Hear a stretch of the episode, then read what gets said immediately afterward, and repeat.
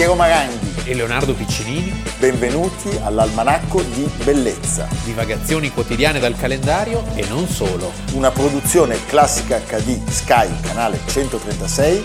In collaborazione con Intesa San Paolo.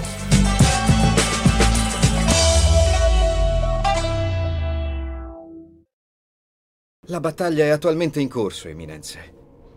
Ci dobbiamo difendere ed è giusto. Ma se questa volta combattessimo i loro sotterfugi con la franchezza, se combattessimo la loro malvagità con la semplice verità e terminassimo una volta per tutte questa bestiale battaglia. Se il mondo là fuori potesse vedere questa chiesa come la vedo io, guardando oltre i rituali di queste mura, potrebbe vedere un moderno miracolo. Una fratellanza di imperfette, semplici anime che non vogliono altro che dare voce alla compassione in un mondo che gira vorticosamente senza controllo. Eminenze, io. io vi chiedo vi imploro, interrompete questo conclave. Aprite le porte. Fate evacuare Piazza San Pietro e dite al mondo la verità. Almanacco di bellezza, 18 gennaio, Leonardo Piccinini. Piero Maranghi.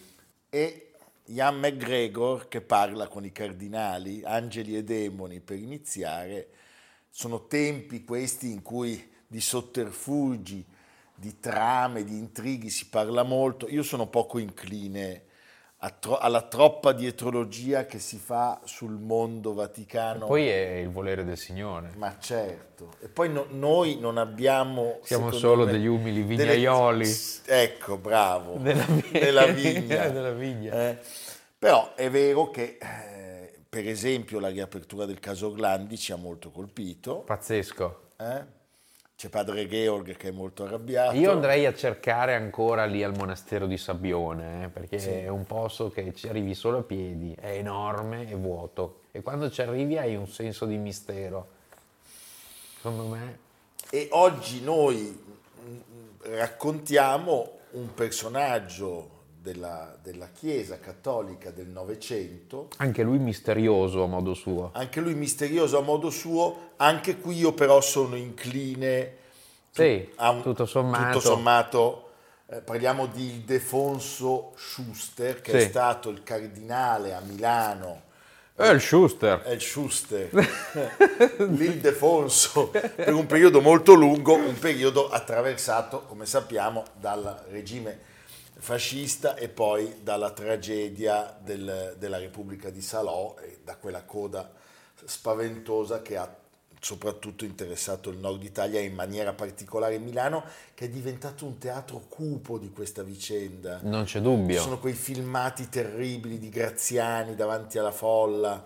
Schuster aveva questo profilo eh, ieratico, eh? da, da chiesa del Medioevo, era benedettino non a caso, era una figura di un altro secolo, sì. cioè era una figura ancora dell'Ottocento. Poi si era formato in un mondo eh, medievale perché era figlio di un sarto bavarese eh, al servizio della corte pontificia e poi per gli zuavi e le guardie svizzere e di una sudtirolese. Sì, di una bolzanina. Sì, eh. pensa che fu fatto entrare dal barone Pfiffer d'Alzisofen nello studentato di San Paolo fuori le mura. Chi era il barone Pfiffer? I Pfiffer sono una famiglia di Lucerna che hanno comandato per tradizione, per decine e decine d'anni, le guardie, le guardie svizzere. svizzere. E a Lucerna c'è questa tradizione importante, tant'è che ci sono, c'è il famoso leone di Thorvaldsen che ricorda gli svizzeri morti alla difesa delle alla Tuileries. Difesa, alla difesa delle sì. Tuileries.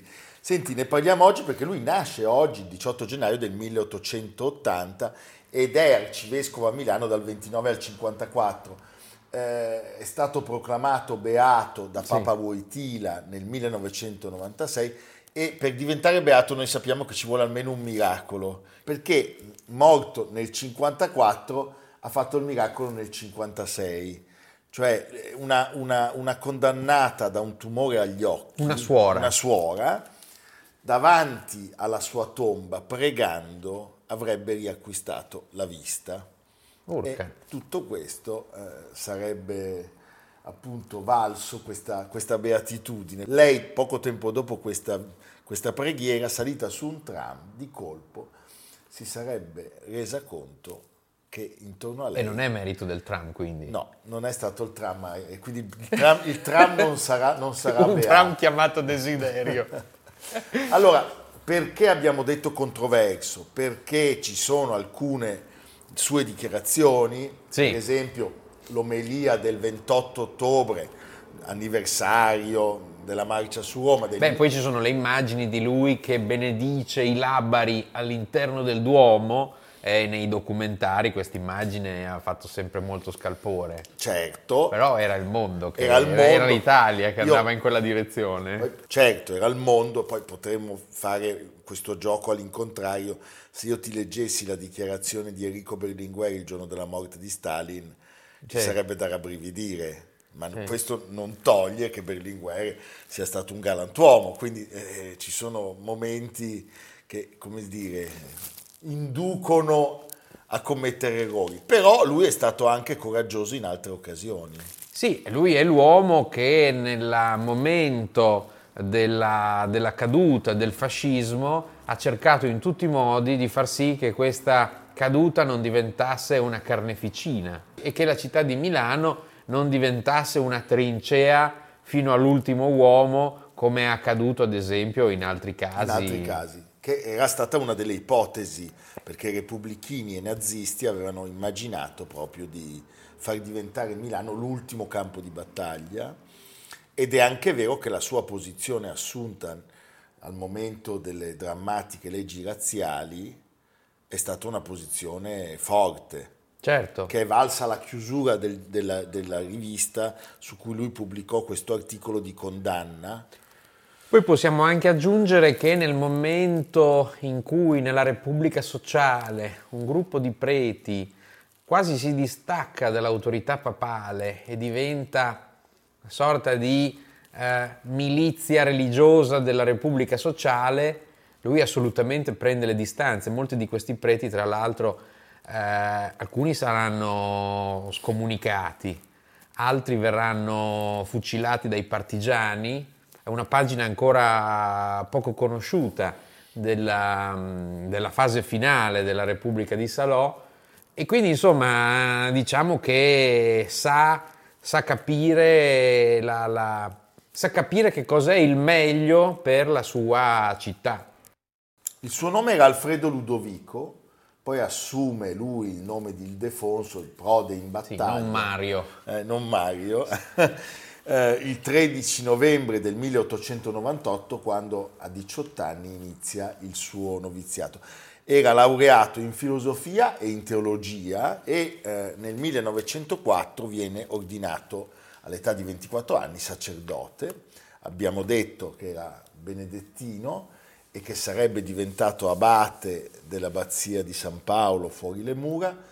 La sua fu una carriera molto rapida e poi curiosamente in quest'ordine viene nominato cardinale e poi arcivescovo di Milano. Mi fa venire in mente Carlo Maria Martini, che ebbe sostanzialmente lo stesso percorso, cardinalato e arcivescovado. Sì, lui veniva dai, dai gesuiti, Martini, questo veniva dai benedettini, perché appunto entrando prima nello studentato di San Paolo fuori le mura, laureandosi in filosofia al Collegio Pontificio di Sant'Anselmo e poi venendo ordinato sacerdote in Laterano, si rivela fin da subito quello che si chiama un secchione e eh, si fidavano di lui le alte sfere, tant'è che a soli 28 anni diventa maestro dei novizi, poi procuratore generale della congregazione cassinese e nel 18 abate di San Paolo fuori le mura. Era un grande appassionato di arte,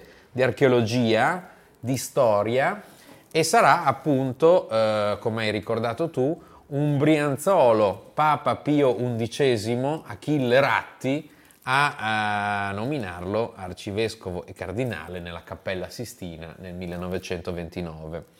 Torniamo a quell'articolo che valse la chiusura della rivista, la rivista era l'Italia e la rimozione del suo direttore e anche servì ad ascrivere il nome di Schuster tra i, i nemici eh, del regime, del regime fascista. Il direttore si chiamava Sante Maggi.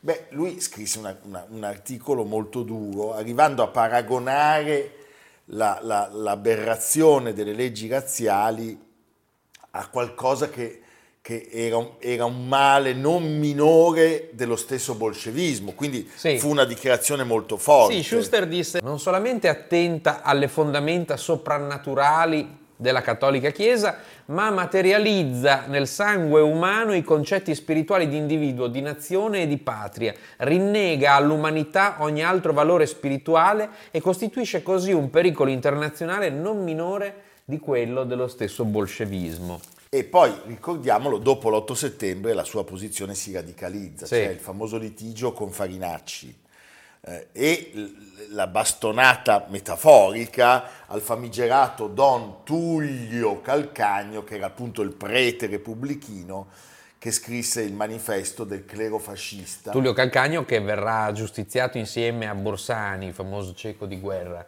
Sono le fasi finali del fascismo e lui arriva a opporsi a Mussolini quando viene a sapere che appunto si, si prepara a fare di Milano una sorta di ultima ridotta e lui dice eccellenza mi risulta che si stia disponendo ogni cosa perché in un supremo momento di emergenza l'estrema difesa venga compiuta entro la città di Milano. A nome della religione e della cittadinanza permettetemi di supplicarvi che ciò non avvenga. E poi si arriva alla famosa riunione. La riunione perché lui in arcivescovado perora la causa di una sorta eh, di tregua tra i partigiani, diciamo le forze di liberazione nazionali, eh, che sono rappresentate da Pertini, sì. tra gli altri, c'è Graziani, c'è Mussolini. Dove Mussolini capisce che c'è già stata una sorta di trattativa tra il Comitato di Liberazione Nazionale e i tedeschi. E quindi dice, ma allora cosa sto a fare qua? Mamma. E dice, qui c'è solo una cosa da fare. E scappa. E c'è un'ipotesi che che Schuster abbia proposto a Mussolini di restare in arcivescovado per consegnarsi agli alleati. Sì. E poi eh, tutto questo sappiamo come sarebbe finito. C'è un ricordo di lui che ha fatto una grande persona, un prete partigiano, David Maria Turoldo. Sbagliano coloro che lo pensano coinvolto nel fascismo o altro. Schuster non era né fascista né antifascista e non era neppure neutrale Schuster era un monaco e basta. Monaco è uno che ha solo Dio in testa, un monaco in battaglia dopo essere stato soldato nel monastero. Hai capito? Eh, noi lo vediamo interpretato da Harry Fonda. Sì. Eh, ci congediamo con Schuster e Harry Fonda, eh, Mussolini Rod Steiger. Meraviglioso. Eh, Mussolini Rod Steiger. Che fa così. Che fa così. Va bene, a fra poco.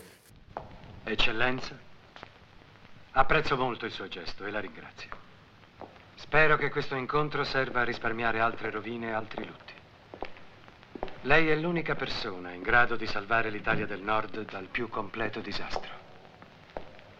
Deve avere molta forza d'animo. La strada per Sant'Elena è lunga e solitaria. È pericolosa. Non dimentichi che Napoleone Bonaparte si trovava su una nave da guerra inglese, che era molto più sicura di un salotto della curia di Milano.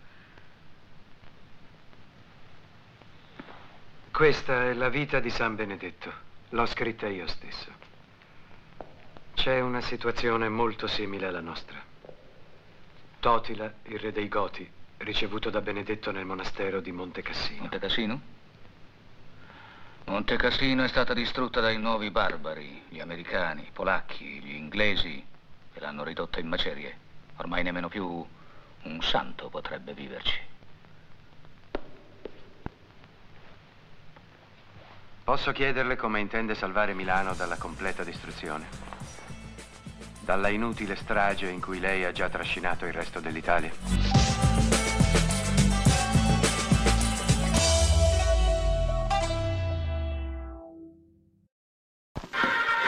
Cinegiornale presenta Riflettori sull'avventura quello che state osservando è un filmato mai visto prima dall'umanità civilizzata. Un mondo perduto in Sud America, che all'ombra delle maestose cascate paradiso sfoggia piante ed animali non ancora scoperti dalla scienza. Chi oserebbe calcare questa inospitale vetta? Ma il nostro protagonista odierno, Charles Mons. Ecco l'amato esploratore che atterra con il suo dirigibile Spirits of Adventure nel New Hampshire al termine di una spedizione nel mondo perduto. Il velivolo è stato ideato da Mans stesso ed è più lungo di 22 furgoni della polizia messi in fila. Ed ecco che arriva l'avventuriero. Inseparabile dai suoi fedeli cani, Mans ha concepito il velivolo per il loro comfort. È un vero palazzo che fluttua nel cielo, completo di bagno per cani e dispositivo meccanico per le loro passeggiate. E per Dincibacco la gente considera Mans il meglio del meglio. E come? L'avventura è laggiù! Up, eh, delizioso cartoon Disney. Beh, raccontiamo eh, di un personaggio che muore a Nizza il 18 gennaio del 1989, anche se il suo nome ci porta molto lontano. Sì, io penso al Moleskin. Al Moleskin, eh? perché Bruce Chatwin Sì. è stato, tra le Prendeva altre cose, appunti prendeva Prendeva appunti appunti su- sui taccuini che lui comprava a Parigi e poi c'è stata un'intuizione, un marchio italiano, Moleskin, che ha ripreso quella tradizione con grande successo. Con grande dire, successo. perché noi li utilizziamo, come vedete. Moleskin, Moleskin. Facciamo pre- anche la prego, pubblicità. che- prego la Moleskin. No, ma adesso mandiamo subito mandiamo il nostro subito- responsabile marketing Sì, a chiedere esatto, dei sì, soldi, sì. va bene, ma noi parliamo di Chatwin. eh? Nato a Sheffield nel 1940, il padre Charles, sappiamo, era un avvocato di Di Birmingham. Birmingham, Sì.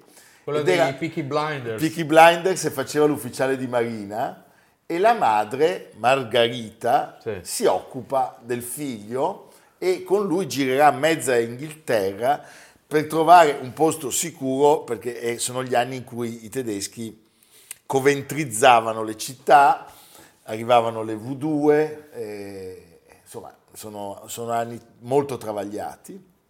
Lui poi studia al college col, col nome della famiglia. Marlborough. Eh, Sì. Che non è Churchill ma il suo avo. Sì. eh? E, e poi tenta così un po' l'università, però ehm, fa una strada che avrebbero fatto altri rampolli, cioè entra alla Casdaste Sotheby's, Sotheby's. che allora era un luogo molto più snob di quanto non sia oggi, che già è abbastanza snob, nel senso che eh, se, non è- se eri il figlio di un avvocato di Birmingham non potevi arrivare alle alte vette.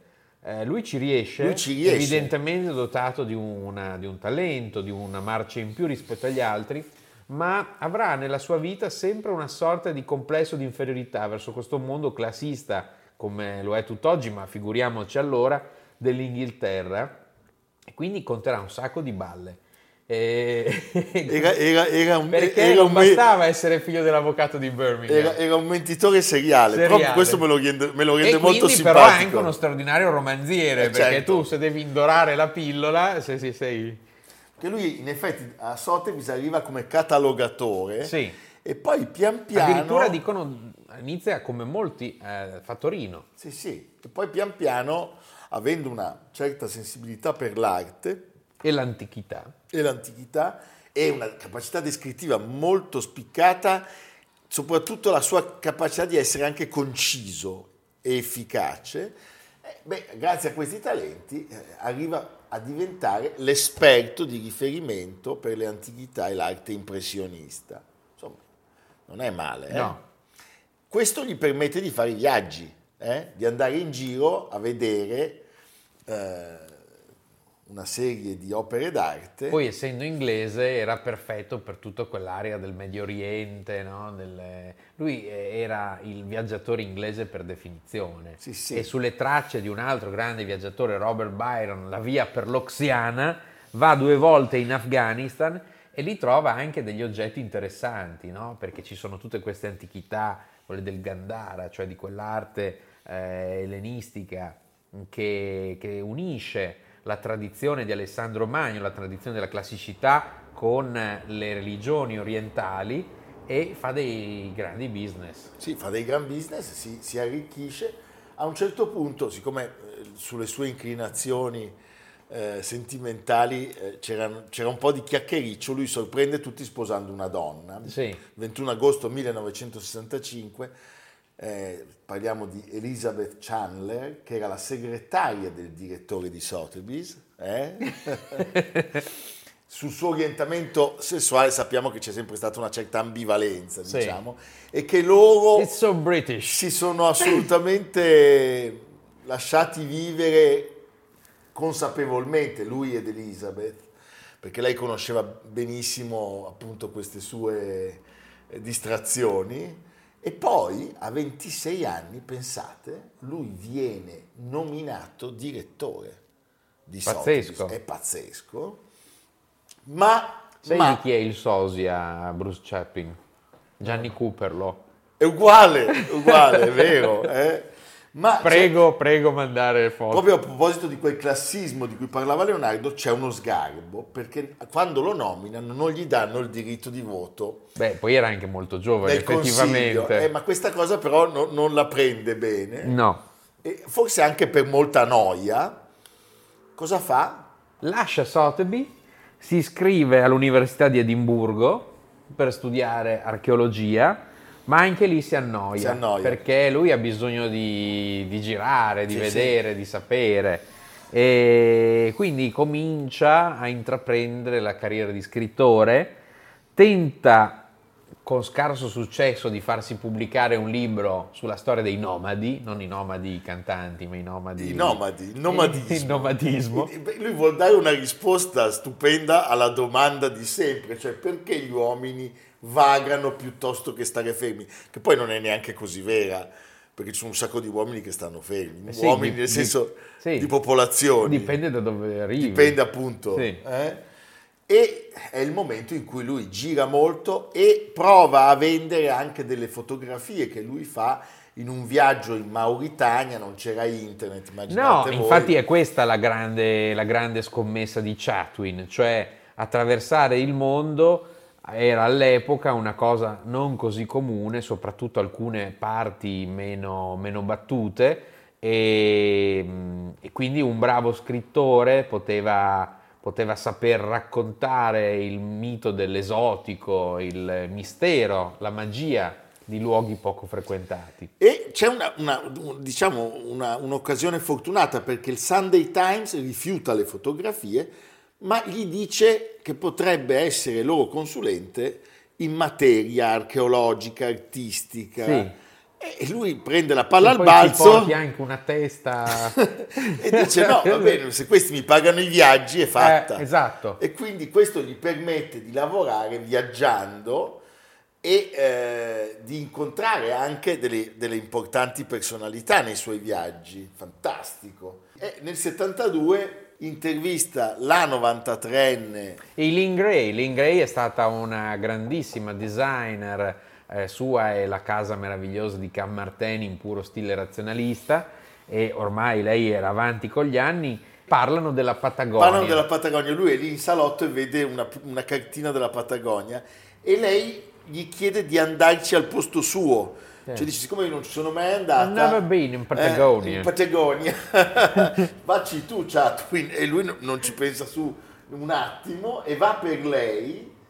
E quindi questo viaggio straordinario Frutterà il suo libro più famoso. in Patagonia e da cui di fatto nasceranno Quei anche taccuini, le moleskin, sì, i esatto, taccuini ricoperti sì. di tela. Taccuini che erano andati esauriti perché il lu- luogo a Parigi in cui lui li comprava aveva chiuso. In Italia in Patagonia uscì tre anni dopo e eh, per Adelphi che avrebbe poi pubblicato anche tutte le altre opere di Chatwin contribuendo alla grande conoscenza di questo grande scrittore. di cui ricordiamo anche il viceré di Ouda, Sì, che è uscito nell'80 per il quale si reca nel Benin. e da cui Herzog ha tratto Cobra Verde. Cobra verde con il Eh, mostruoso con il mostruoso, con il mostruoso Kinski. eh? Poi ricordiamolo, Le vie dei canti, il romanzo, saggio, Australia. diario che lo spinge in Australia. È bello in effetti perché tu più lontano vai, più nessuno sa se è vero quello che scrivi. Noi, ci- noi non ci spingiamo mai oltre Ponna. No, noi, ah, siamo sta- noi possiamo parlarvi solo di Ponna sì. eh, e dei canti rurali di Ponna. Di Ponna. Eh, no, c'è da dire che lui parla appunto di questa, eh, di questa tradizione dei canti, dei canti rituali che si tramandano di generazione in generazione, le conoscenze iniziatiche eh, e segrete. E poi arriva la sua ultima opera che è Uz, 1988, che è un racconto Praga. sì, sull'ossessione di collezionare oggetti, Leonardo. Bello. Quindi ci piace. Ci piace molto. È un uomo che ama gli oggetti in porcellana. Eh, d'altra parte lo snobismo di, di Chatwin, che era uno snobismo anche così molto costruito, eh, era quello di circondarsi di cose belle e di, e di vivere, insomma, eh, senza dover badare a spese. Sì. Tristemente lui è Però una delle imbatte, vittime sì. della prima terribile ondata dell'AIDS, probabilmente. Eh, ha solo 48 anni Sì, quando si spegne. Giovanissimo. Sì. Anche se lui avrebbe poi, diciamo, fatto di tutto per eh, negare questa cosa, dicendo che aveva preso un'infezione legata a un fungo, ma in realtà eh, si crede che lui sia morto eh, di HIV, eh, non, risponde- A? Ah, sì, non rispondendo alle terapie, lui decide di finire l'ultima parte della sua vita nel sud della Francia e lì si spegne. Ci sono poi appunto queste leggende sulle, sulle sue bugie, ma non lo rendono meno importante e meno simpatico, trovo. eh. Beh, fantastico. Cioè, Lui raccontava per esempio che aveva fatto, Anche la moglie non ne poteva non più. ne poteva più, aveva fatto una festa di fidanzamento con 350 invitati. E lei? Ma, Ma, quando? ma quando mai? La moglie dice io non ci sono andata. eh. È simpatico. Leonardo, A Bologna si celebra Ulisse Aldrovandi da qualche mese ormai, perché nel, nel 22 ricorrevano i 500 anni dalla nascita. Probabilmente Ulisse Aldrovandi è quello che ha costituito, e sarebbe piaciuto per questo a Chatwin, il primo museo di storia naturale. In realtà non viaggiando, ma facendosi portare dai vari agenti tutti gli oggetti più strani che, che fosse possibile radunare. E eh, diversamente, come scrive Roberto Balzani sul Sole 24 Ore, dai proprietari di Wunderkammer, eh, che era una sorta di camera delle meraviglie, meraviglie, dove certo. però non c'era un'impronta scientifica, lui aveva in testa un'idea di disseminazione culturale, di divulgazione scientifica ante litteram e, e quindi forse quello di Aldrovandi è il primo museo al mondo concepito con questa impronta. Aldrovandi decise pochi anni prima di morire di lasciare il suo enorme patrimonio culturale alla città di Bologna. Andate a vedere a Palazzo Poggi, oltre alle cere anatomiche meravigliose del museo universitario, proprio le raccolte di Aldrovandi che sono state riallestite in una, in una collocazione veramente scenografica. Ma che bello. È una cosa da non perdere. Quindi si possono trovare centinaia di migliaia di fogli, la sua biblioteca, le tavole acquarellate, ehm, di tutto e di più. Pensa, stupendo. Sì. Tra l'altro la- la- l'anno scorso erano 500 anni dalla nascita. Sì. Noi ne parliamo come sempre, facciamo il 501. Sì, beh, la mostra è aperta e questo nuovo allestimento rimarrà in pianta stabile anche alla chiusura, perché sono i musei universitari di Bologna, è una grande operazione di conoscenza in via Zamboni, in un palazzo cinquecentesco dove c'è ancora l'aula intatta dove insegnava Giosuè Carducci, gli affreschi di Nicolò dell'Abate, Pellegrino Tibaldi, di tutto di più. E poi? Il tortellino. Eh?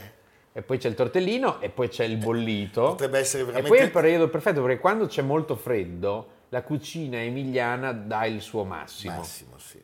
Leonardo, posso dirti, colgo la palla al balzo. Sì, Noi organizziamo una visita alla mostra, Ulisse Aldrovandi, la presentazione dell'almanacco Sì. a Bologna, sì, dove ci sono gli amici, Marina e Giorgio Forni. e poi andiamo, lo diciamo in televisione, da Monica Venturi Ah, fantastico. a mangiare. Dopo mangiato vai sulla torre degli No, asinelli. vai, vieni anche tu. Ah no, tu per digerire. No, ma vedi, sei già, sei già staccato. No, no, questa è cosa fatta. Va bene. È una scelta. Viva Bologna. Evviva Bologna. Arriviamo.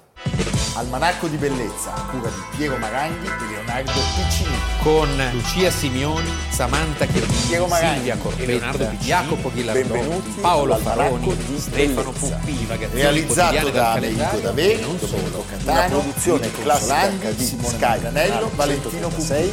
Una produzione classica Intesa San Paolo. Sky canale 136 in collaborazione con Intesa San Paolo.